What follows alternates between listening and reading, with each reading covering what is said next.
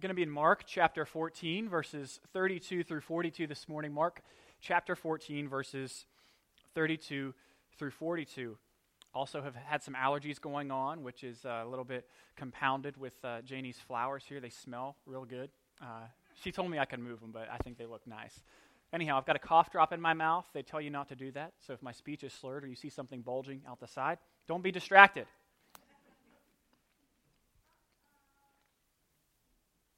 Throughout history, there have been men and women who have bra- bravely stared down their own deaths.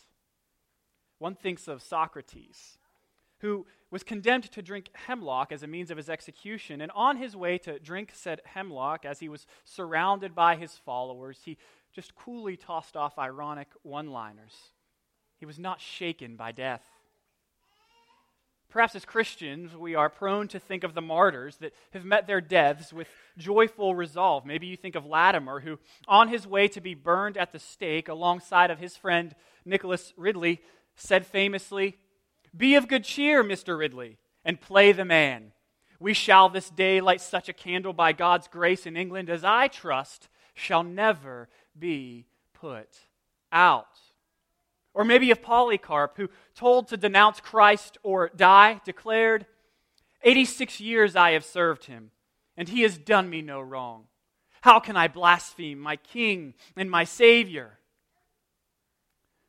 All of these and many others throughout history have gone boldly to their deaths with no evidence of hoping to avoid their end.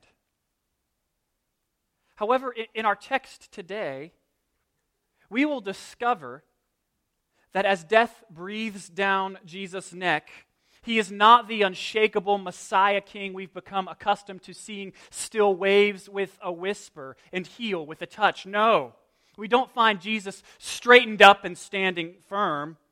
We find him plunged into a sinkhole of despair. We find him swallowed up in grief we find him sweating and staggering. James Edwards writes, Why, we may ask, is Jesus so assailed by the prospect of his death? Surely we all know individuals who face the prospect of their deaths with greater composure and courage than does Jesus. The answer must be that Jesus is aware of facing something more than simply his own death. In chapter 10, verse 45, he spoke of his purpose to give his life as a ransom for many. That was the objective description of his purpose. Now we hear the subjective experience of it. In Gethsemane, Jesus must make the first payment of that ransom. He must will to become the sin bearer for humanity. Jesus faced more than his death in the Garden of Gethsemane. He faced both the prospect of becoming sin and the temptation to abandon his deepest desire, which was to obey his Father's will, in pursuit of his current, loudest, and shallow desire to preserve his own life. Jesus' loudest desire in the garden is to have the cup of God's wrath removed from him. But his strongest desire is to affectionately obey the Father's will.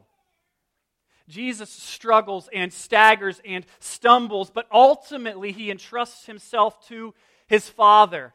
And that's the main idea this morning. That's what I want you to think on as you uh, read this text throughout the week and meditate on it is that Jesus puts himself in his Father's hands to be crushed for the sins of man. Jesus puts himself in his Father's hands to be crushed for the sins of man. And my exhortation to you this morning, I think is kind of fun. It's don't sleep on Jesus. If you've ever heard somebody say, don't sleep on so and so, it just means don't underestimate them. Don't look past them. Take mind of them. Pay attention.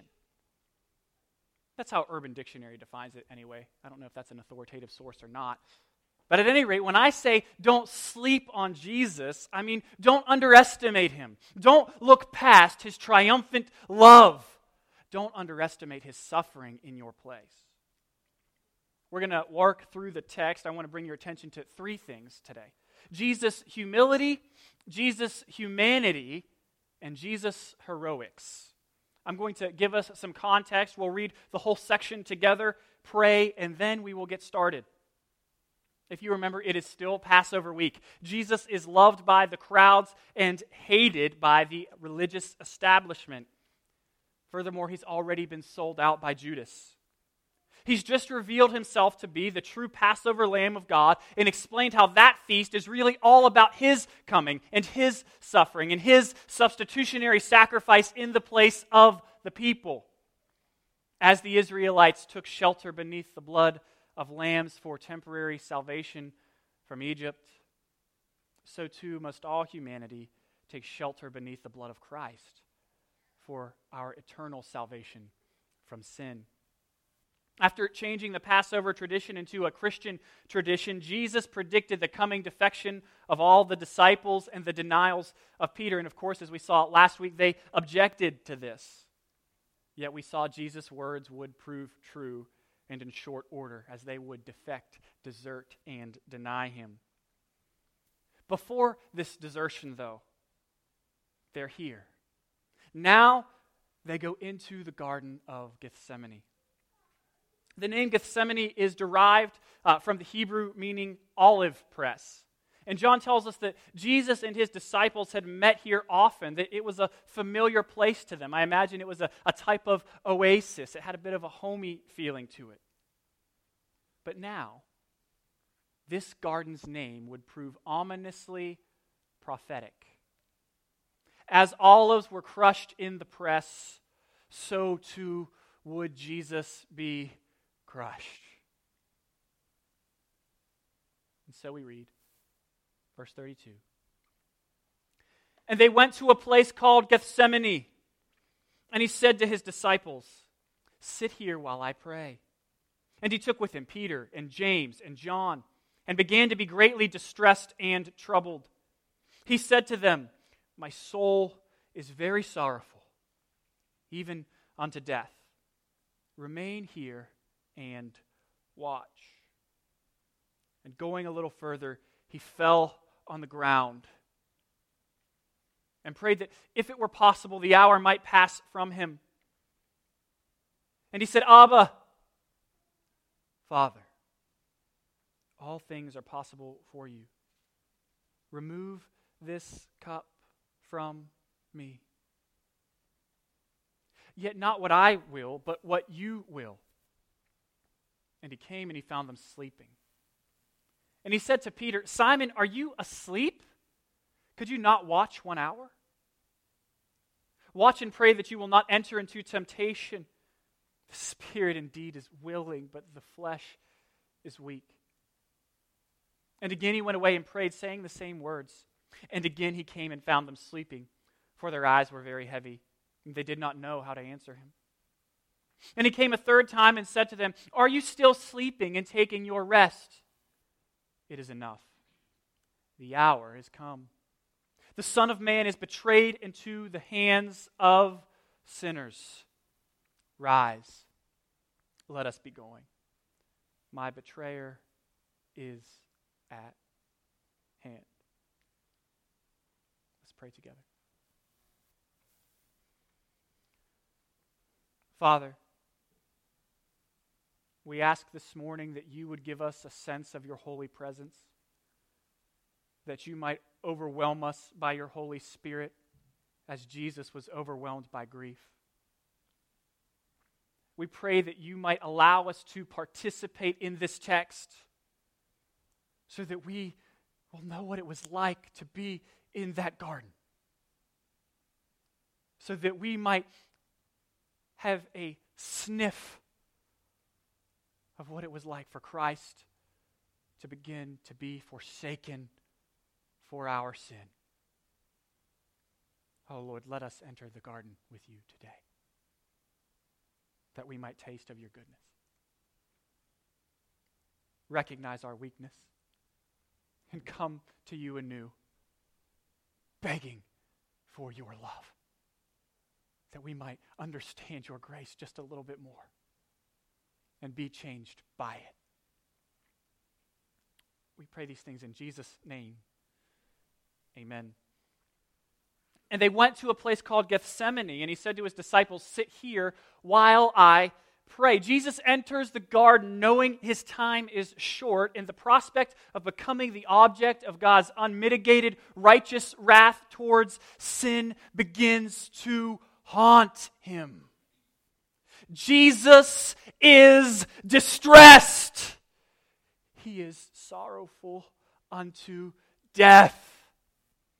And so he prays. He prays. As grief grasps Jesus by the throat and begins to squeeze the life from his soul, Jesus prays. He prays. Jesus prepares to meet his greatest trial by meeting with God in prayer. Three times in Mark's gospel, we see Jesus praying at the beginning, in the middle, and at the end. Jesus gives himself to prayer. It's a pattern for his life. Prayer typifies Jesus. God is glorified by his praying. And God is glorified by our praying. Prayer is essential to walking with God. It's why it's essential that we be a church that prays. I mean, we do this together, right? When we gather together as the church, we pray together by singing prayers. Many of the hymns we sing are prayers, they're requests being made to God. By praying God's word together, as we prayed Isaiah 53 together earlier, and by praying together throughout the week in Bible studies and during visitations. It's important that we be a church that prays. Prayer, though, it's, it's not only a corporate together thing, it's also an individual separate thing. We all have our private prayer lives. And if you're like me, at some point during your Christian life, uh, somebody came and they put their arm around you when you were younger in the faith, and they said to you, You know, it would be a great idea is if you, every day, take a portion of time, you set it aside to meet with God in prayer and in the study of His Word. 10, 15 minutes, maybe longer. This discipline of having a quiet time, starting my day by expressing my complete dependence and need upon Christ, it has been perhaps the healthiest practice of my life. I wonder, has anyone ever taught you this? Have you ever tried it? It really is helpful. It's helpful because it, it, it, gets us in the habit of doing a healthy thing. Praying is not easy. I think we're a little bit like babies. Uh, when they first come out, you know how uh, an infant doesn't know how to talk? They just coo and caw. But what they do is they listen a whole lot. And eventually, throughout their process of maturation, they're able to communicate with you because they've heard you speak over and over and over again. And as they grow, they get a little bit better at communicating, a little bit better at communicating. I think, I think likewise, we are like babies when we pray. We don't really know how to do it, but the way we learn is by reading God's word and meditating on it. See, we listen to God's voice to learn how to pray well, learn how to communicate with Him. Prayer and meditation, it's not an easy thing, but it's an essential thing. I'm not, I'm not telling you to be silly and to make a legalism out of it so that you feel like if you forgot your quiet time that morning or evening or whenever you do it, that God is mad at you. But I do want to encourage you to make a practice of it. At some point during your day, setting aside time just for you and the Lord. Give yourself to prayer. Let it typify you. So that when suffering comes, and it will come, you aren't tempted to run anywhere but to the arms of Christ. I mean, if Jesus, the greatest man who ever lived, if he needed to pray, why on earth would you presume that you don't need to? Verse 33 And he took with him Peter and James and John and began to be greatly distressed and troubled. he said to them, My soul is very sorrowful, even to death. Remain here and watch. To this point in Mark, we have seen Jesus fearlessly exercising his divine authority. But here, in this garden, we see his humanity on full display. We see Jesus in utter weakness as he begins to drown beneath the weight of sin. In this garden, he who knew no sin would agree to become sin so that we might become the righteousness of God in him. Though he would submit himself to his Father's will, though he would go to the cross and suffer and die, he would first struggle here in Gethsemane as he, like an olive, was pressed down.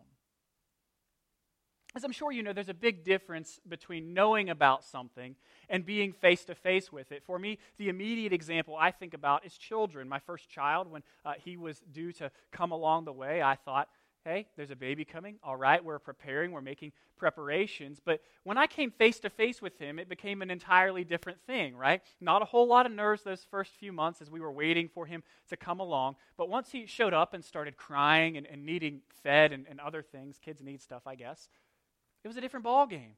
There was a difference between me looking forward to that event and then being face to face with it. Or perhaps you can think of or imagine having the experience of, of scheduling a surgery, maybe six to nine months out in the distant future, not too shaken up about it, but then on the morning of becoming quite uneasy. Perhaps some of you have had that experience of lifting your ceramic coffee filled mug to your lips on that morning and finding a slight tremor in your hand. The difference between something being far off into the future and being face to face with it. Just because Jesus has been marching towards the cross his whole life does not mean he is not filled with dread. He is greatly distressed and greatly troubled because he is on the precipice of inexplicable pain. Jesus suffers uniquely on the cross. I think sometimes we get caught up in his physical suffering, the nails in his hands and the spear in his side. And yes, that was awful, but it does not hold a candle to his spiritual suffering. I mean, he has for all eternity danced in rhythm with the Father and the Holy Spirit. The Trinity has always been in perfect lockstep, perfect community, perfect harmony. But now, now Jesus would be cut off from fellowship with the Father and the Spirit. He would lose himself. Unimaginable. Jesus here in the garden, he comes to his Father in prayer for comfort, and he finds hell as he contemplates being separated from him. And he staggers. He, he doesn't sin, but he does appeal for an alternative. Verse 35. And going a little farther, he fell on the ground. And he prayed that if it were possible, the hour might pass from him. He fell to the ground and he prayed, Abba, Father, all things are possible for you. Remove this cup from me. C.J. Mahaney, who's preached the best sermon I've ever heard on this, and I have it linked in my footnotes. If you care for such things, I would encourage you to listen to it later on. He's excellent. He, he responds to this portion of the passage saying this He who is used to hearing the Father's voice in response to his prayers, he comes to him and he hears nothing. The silence is deafening. If there were any other way to save us from our sin, the Father would have answered. There was no other way. Sin must be paid for, and forgiveness costs.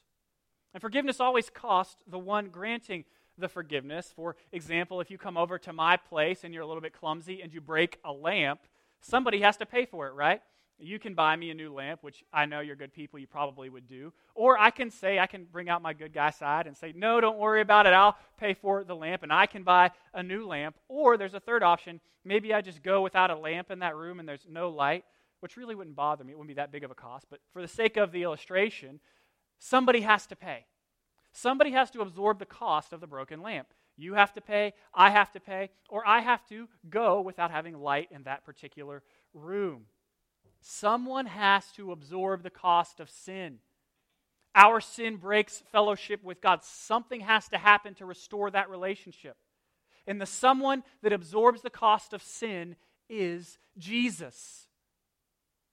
And he absorbs the cost of sin by drinking the cup of God's wrath on our behalf. The cup that Jesus asks to have removed from him is symbolic of God's wrath. It refers to his destiny to be handed over as the ransom for many in order to redeem sinners. Dr. Akin comments on it like this The cup that so distressed and troubled Jesus was the spiritual suffering he would endure as he would bear the sins of the world and drink to the last drop the fierce wrath of God as our substitute. In the Garden of Gethsemane, Jesus turns to the Father, and all he can see before him is wrath. All he can see is the abyss. All he can see is the chasm. All he can see is the nothingness of the cup. Jesus began to experience the spiritual, cosmic, infinite disintegration that would happen when he became separated from his Father on the cross. He began to experience merely a foretaste of that in this garden, and he staggers and falls to the ground.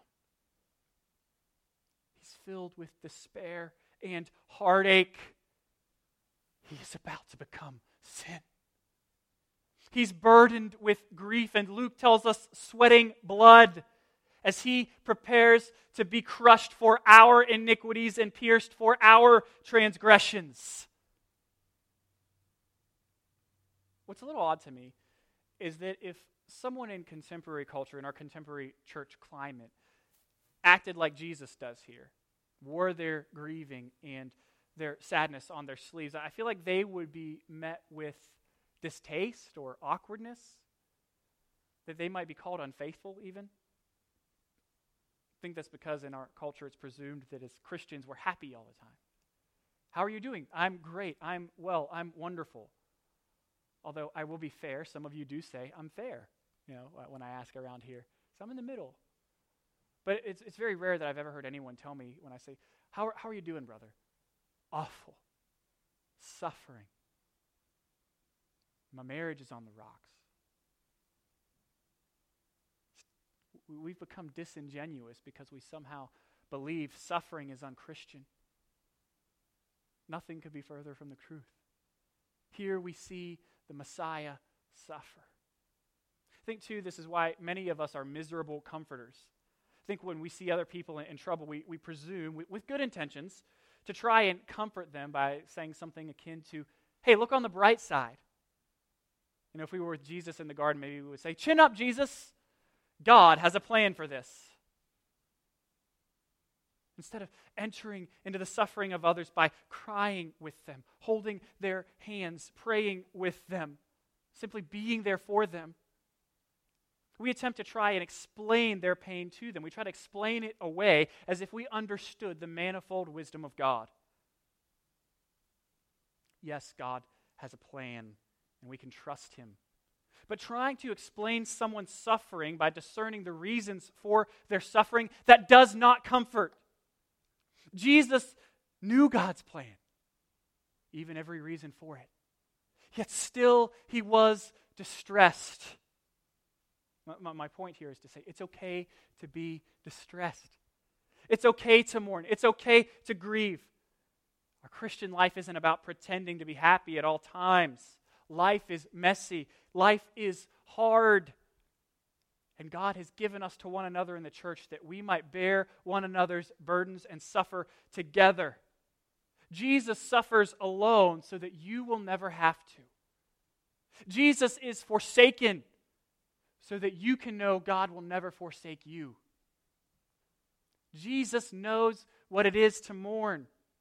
He knows what it is to be overwhelmed by despair. Trite platitudes do not comfort. But you know what does? knowing our God knows what it is to suffer, knowing our God has been tempted just like we have, knowing our God lives and prays for us right now. Hebrews 4:13 is comforting. We do not have a high priest who is unable to sympathize with our weaknesses, but one who in every respect has been tempted as we are, yet is without sin. Jesus knows what it is to be human.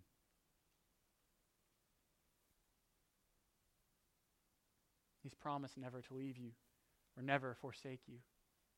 And He's grafted you into the community of His people so that you might suffer well and be made like Him through it, so that we might encourage one another.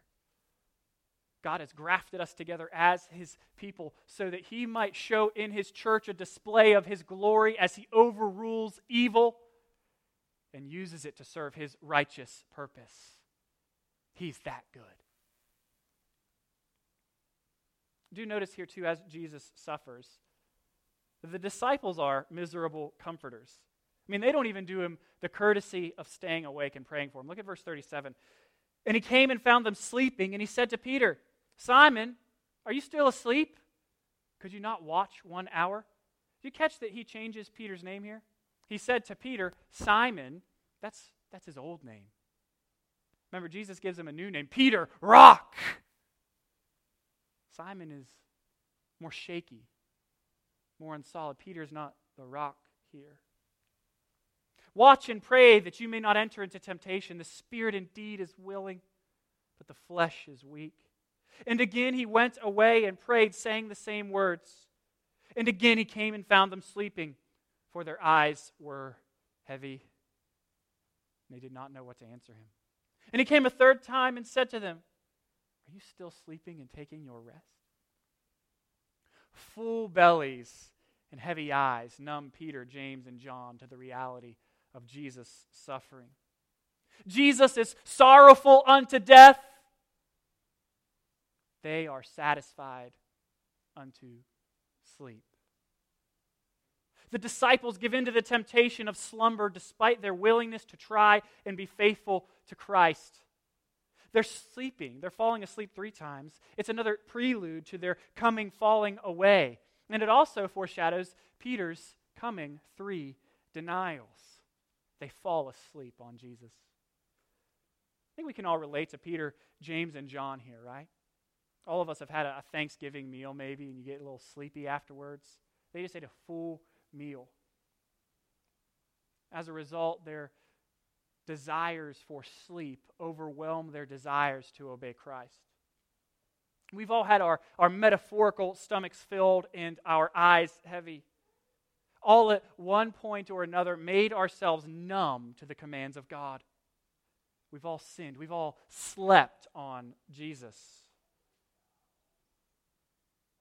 What is it that distracts you from Jesus? What causes you to underestimate his holiness? The necessity of loving obedience to his commands. Where are your desires in conflict with God's will? Jesus also understands what it is to wrestle with competing desires. In this garden, Jesus contemplates the unthinkable. He's tempted to follow his desires instead of the Father's. It's true that in eternity past, He, the Father, and the Holy Spirit planned this very moment. But now its weight is pressing down on Him. The desire to escape suffering screams loudly within. Keller writes Jesus is undone. He is honestly and desperately asking God to change the circumstances, praying that, if possible, the hour might pass from him. He cries out, Abba, Father, everything is possible for you. Take this cup from me. Jesus is contending with the Father, asking him for a way out, asking for another way to rescue us without having to personally go under the flaming sword of judgment. Look closely, though. In the end, Jesus is obeying. In the end, Jesus is relinquishing control over his circumstances and submitting his desires to the will of the Father. He says, Yet not what I will, but what you will. He is wrestling, but obeying in love. It's possible. It's possible at this 11th hour for Jesus to abort his mission and to leave us to perish. But he doesn't consider that as an option. He's begging the Father to carry out the mission in some other way. But he doesn't ask him to abandon it altogether. Why? Because as horrible as the cup is, he knows that his immediate desire, his loudest desire, to be spared, must bow before his ultimate desire to spare us. Often, what seem to be our deepest desires are really just our loudest ones. Jesus' loudest desire in the garden is to have the cup of God's wrath removed from him, but his strongest desire is to affectionately obey the Father's will, which is to save you and me from sin. Christian, what are you wrestling with? What are the loud desires that tempt you away from your Savior and towards sin? How might you make them bow to the will of God? Jesus submits his desires to the Father's desires because he knows that ultimately God's desires are his own desires and will result in his good and glory. Jesus' resolution here to declare, Thy will be done, it's revolutionary. You see, because in this garden, Jesus succeeds where Adam failed by refusing to give in to the temptation to listen to self instead of God's word. Indeed, Jesus was making right what went wrong in another garden long ago. He is the new Adam. He is the better Adam. He is the true Adam. He is the new representative of the human race, and he does not falter as Adam faltered. Paul comments on this in Romans 5. It says this Therefore, just as sin came into the world through one man, and death through sin, and so death spread to all men because all sinned. For sin indeed was in the world before the law was given, but sin is not counted where there is no law. Yet death reigned from Adam to Moses, even over those whose sinning was not like the transgression of Adam, who was a type of the one who was to come. But the free gift is not like the trespass. For if many died through one man's trespass, much more have the grace of God and the free gift by the grace of that one man, Jesus Christ, abounded for many. And the free gift is not like the result of that one man's sin. For the judgment following one trespass brought condemnation, but the free gift following many trespasses brought justification. For if because of one man's trespass death reigned through that one man, much more will those who receive the abundance of grace and the free gift of righteousness reign in life through the one man, Jesus Christ. Therefore, as one trespass led to condemnation for all men, so one act of righteousness leads to justification and life for all men. Through one man, Adam's disobedience, sin entered the world and fractured everything. It broke everything. And so too, through one man's obedience, is everything made right, everything renewed and restored. Jesus comes and he lives the life we should have lived, the perfect life, and he dies the death we deserved to die. And he raises from the dead so that we might raise and be made like him through faith in Jesus' life, his death, his burial, his resurrection, and his ascension, he proves his person and his power and his love for you. Jesus puts himself in the Father's hands to be crushed for the sins of man, so that he might rescue us from our sin. And that in rescuing us, we might know the lengths and the depths he would go to for us. Faith in Christ frees us to do what we were made for. It frees us to worship Him wholeheartedly. For all eternity, it enables us to glorify God by enjoying Him forever. Jesus' determination to not be like Adam, his determination to give up control of his life to the Father, it's paradigmatic for the Christian life. It's an example to be followed. and how difficult it is to bring our own desires into harmony with God's. I mean, it's a struggle to die to sin, is it not? It's a struggle to follow the desires of the Spirit instead of the desires of the flesh. Which is why I think it's another important reason that we pray. I think it's another reason Jesus prays here. Prayer tunes our hearts to the heart of God. It harmonizes our will with His will. Friends, prayer, it's a conversation and an encounter with God wherein we are changed more into who we really are in Christ. So I say struggle and wrestle. Do so through prayer. Let's not miss Jesus' heroics here. And he said, Abba, Father, all things are possible for you. Remove this cup from me, yet not what I will, but what you will. And he came a third time and said to them, Are you still sleeping? I dropped down to verse 41 there. Are you still sleeping and taking your rest? It is enough. The hour is come. The Son of Man is betrayed into the hands of sinners. Rise, let us be going. See, my betrayer is at hand. Jesus' decision to give up control of his life to the Father is heroic. I mean, do you realize that Jesus is the only person since Adam that could have chosen not to die? Death is the result of sin, and Jesus was sinless. He didn't have to die, but he chose to in order to rescue you and I from the right wrath of God. Now, at this point, you might say, I don't like the idea of the wrath of God. I want a God of love.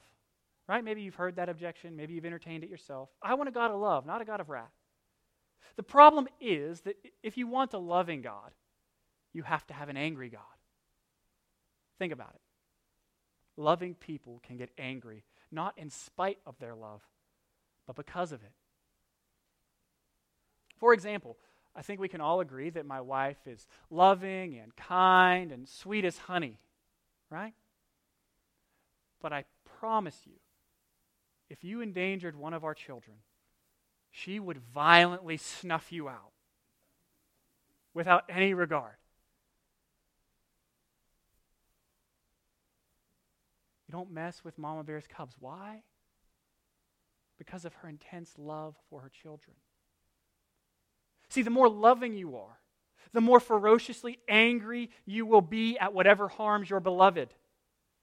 And the greater the harm, the more resolute your opposition will be. I'm going to quote Tim Keller at length here uh, because he's smarter than me. This is what he says When we think of God's wrath, we usually think about God's justice, and that is right. Those who care about justice get angry when they see justice being trampled upon and we should expect a perfectly just God to do the same. But we don't ponder how much his anger is also a function of his love and goodness. The Bible tells us that God loves everything he has made. That's one reason that he's angry at what's going on in creation. He is angry at anything or anyone that is destroying the people in the world he loves. His capacity for love is so much greater than ours. And the cumulative extent of evil in the world is so vast that the word wrath doesn't do justice to how God rightly feels when he looks at the world.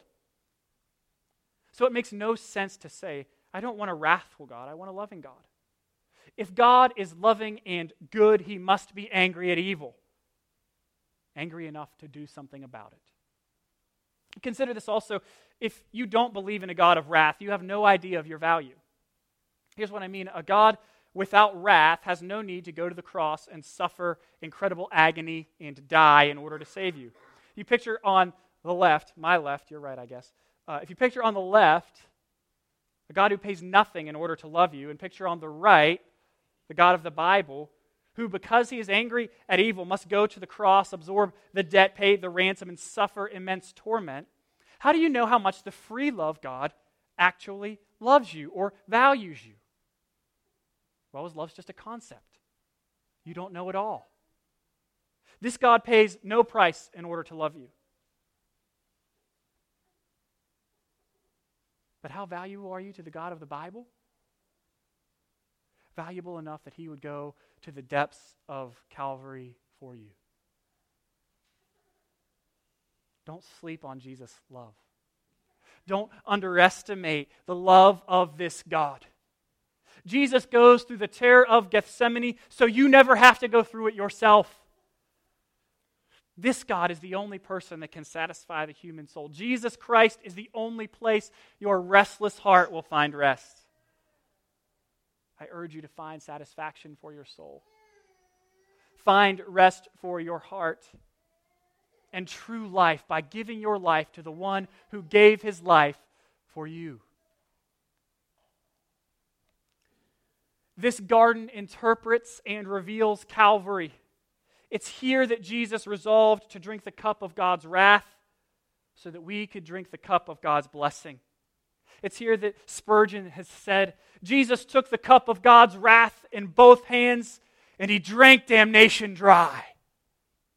Indeed, Jesus drank the cup of God's wrath to the dregs so that we might drink that fourth cup he left on the table with the Passover meal the cup of renewed relationship with God so that we might drink that cup of renewed relationship with God when He returns to merge heaven and earth into the New Jerusalem.